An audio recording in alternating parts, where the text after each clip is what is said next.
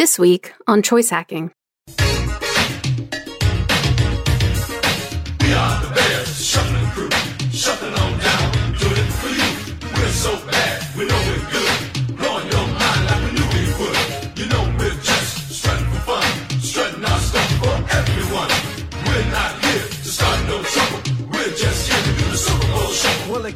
If you're listening to this podcast, you might already know who won the Super Bowl. And despite that amazing rendition of the Super Bowl Shuffle, it wasn't the Chicago Bears, at least not this year. And since I'm recording this podcast just a few days after the big game and sports are in the air, I wanted to take a look at the biggest sportswear brand of all time. You guessed it. This week, we're talking about Nike.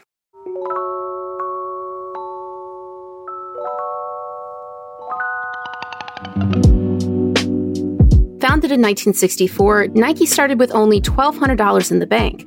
Now worth 38 billion, they control nearly 50% of the global athletic shoe market. But how did Nike go from being a scrappy startup to the undisputed kings of sportswear? Turns out they applied some fascinating psychology and behavioral science principles to help them grow, consciously or not.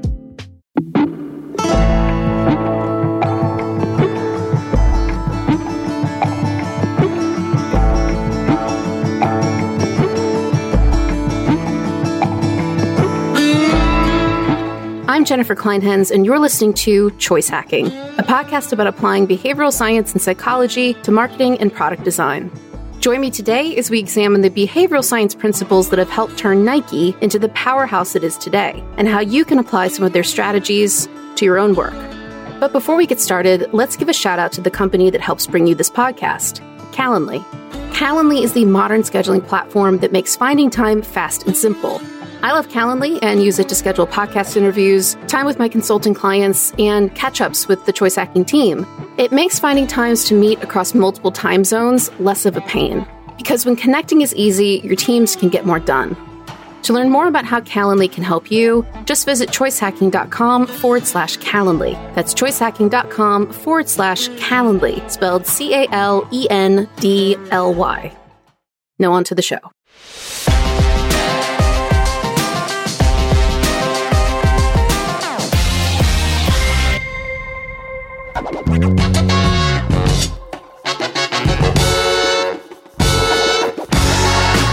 The story of Nike is really the story of two men Phil Knight, its CEO, and Bill Bowerman, a legendary Olympic track coach. Way before Nike existed, Bowerman was Phil Knight's coach at the University of Oregon. Obsessed with experimentation, Bowerman was constantly tinkering with the track team's shoes to improve their performance. Everything from shaving down insoles to reduce weight, to pouring rubber into a waffle iron to create a more efficient sole. Because Phil Knight was a mediocre runner with less to lose than the star athletes, his feet became Bill Bowerman's laboratory. The two men became business partners in what eventually would be known as Nike, but started life as a company called Blue Ribbon Sports. At the start, they didn't even make their own shoes. They were resellers for Onitsuka Tiger brand shoes, imported from Japan. But eventually, Nike began creating their own innovative and unique products focused on the track and field market. And as a new business, their first goal was to establish trust with potential customers. Bowerman and Knight knew the best way to do that was to get accomplished runners to wear their shoes, taking advantage of something called authority bias. This principle says that people tend to trust and be persuaded by those in positions of power, like professors or experts in their fields. When professional runners wore Nikes, like the legendary long distance runner Stephen Prefontaine, Knight and Bowerman knew it would make their shoes must haves for amateurs and hobbyists, expanding their brand beyond the professional track and field market. Because amateur joggers would look at pros like Pre as authorities on which brands to trust. Phil Knight has even said that in the early days they, quote, didn't do any marketing at all. And instead they focused on what we'd now call working with influencers. And I hate to break it to Phil, but that is a kind of marketing. The rise of Nike might have happened before social media, but their strategies share a lot in common with the modern day rise of the athletic wear brand Gymshark, who use fitness influencers on Instagram in a very similar way. We're going to talk about how psychology drove Gymshark's rise in a future episode, but for now, the lesson is this. Getting experts in your field to vouch for a new product can go a really long way in getting people to trust you enough to take a chance on your brand. And that's as true today as it was way back in the 1960s.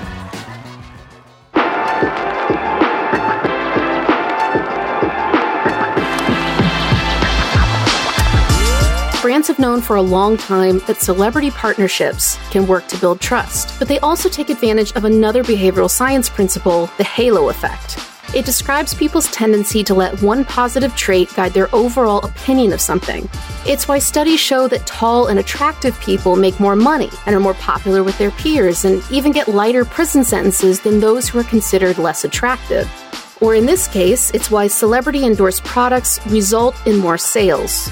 And Nike are masters of the halo effect, starting with probably the greatest partnership in marketing history.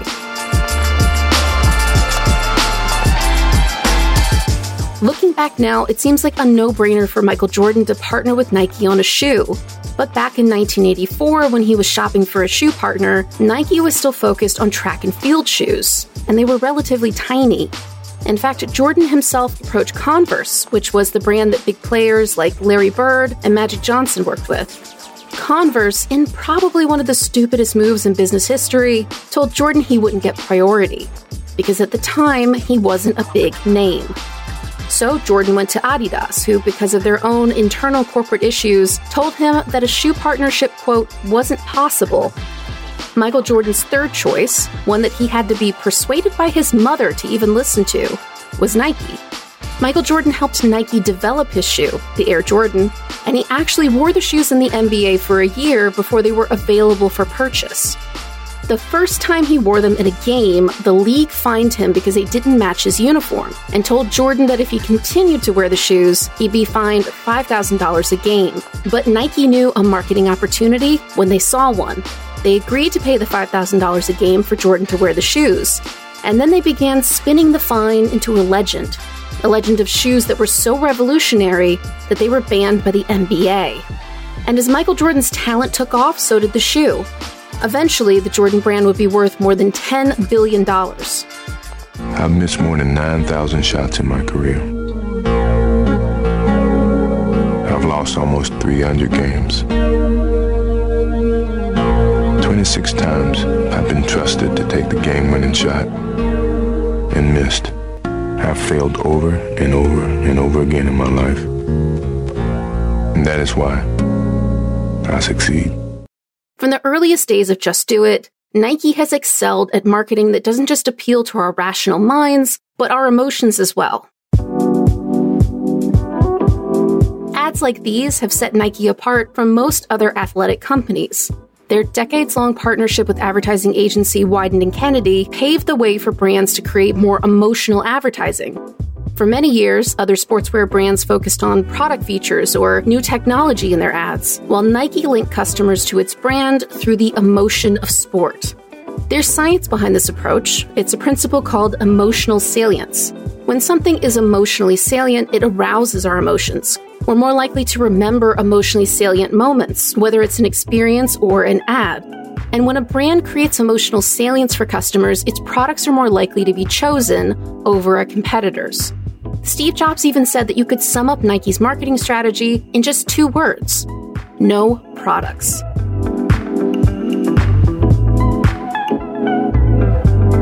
When people think about Nike basketball, they usually think of Air Jordan. But did you know there's actually three sub brands in Nike basketball Air Jordan, Air Flight, and Air Force? Why? Well, there's lots of ways to play basketball. Michael Jordan was known for his air like style, big leaps over the heads of defensive players, lightning fast, and of course, his famous dunk. But eventually, after a dip in sales, Nike realized that not everybody played basketball like Mike. So Nike invented the Flight, a light and flexible shoe for faster play styles, represented by Scottie Pippen. And Force, a more solid shoe for aggressive play styles, represented by Charles Barkley, but some say immortalized by the rapper Nelly.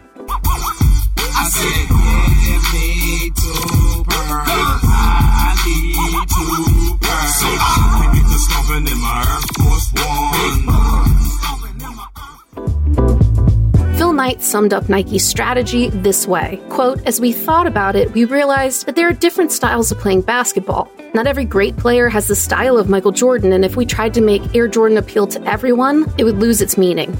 We had to slice up basketball itself.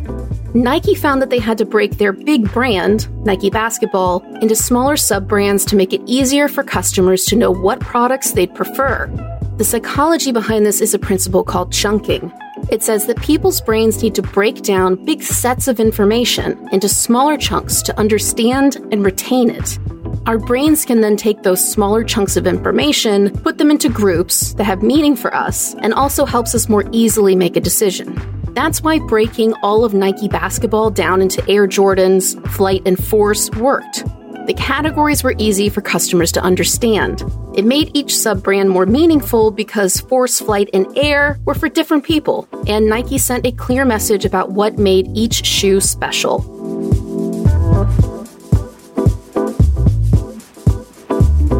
Nike knows what few other brands do that focusing on what motivates customers can drive massive growth. Although Nike might be savvy in applying psychology and behavioral science, they don't just nudge customers. They use these principles in a way that drives short term sales conversions and long term brand growth, and know that their real competition isn't other brands, but themselves. As Phil Knight put it, quote, beating the competition is relatively easy beating yourself is a never ending commitment. Thank you for listening to the Choice Hacking Podcast. Don't forget, you can learn more about behavioral science and psychology applied to business when you subscribe to the free Choice Hacking newsletter. You'll join more than 5,000 brilliant UX, CX, and marketing folks from companies like Uber, Google, Coke, and Disney. To sign up, just visit choicehacking.com forward slash subscribe. That's choicehacking.com forward slash subscribe. Until next time.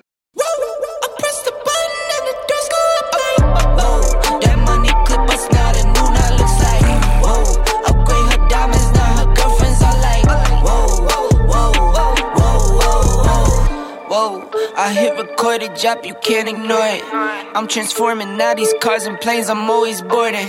Just out touring down in Charlotte like I play for Hornets.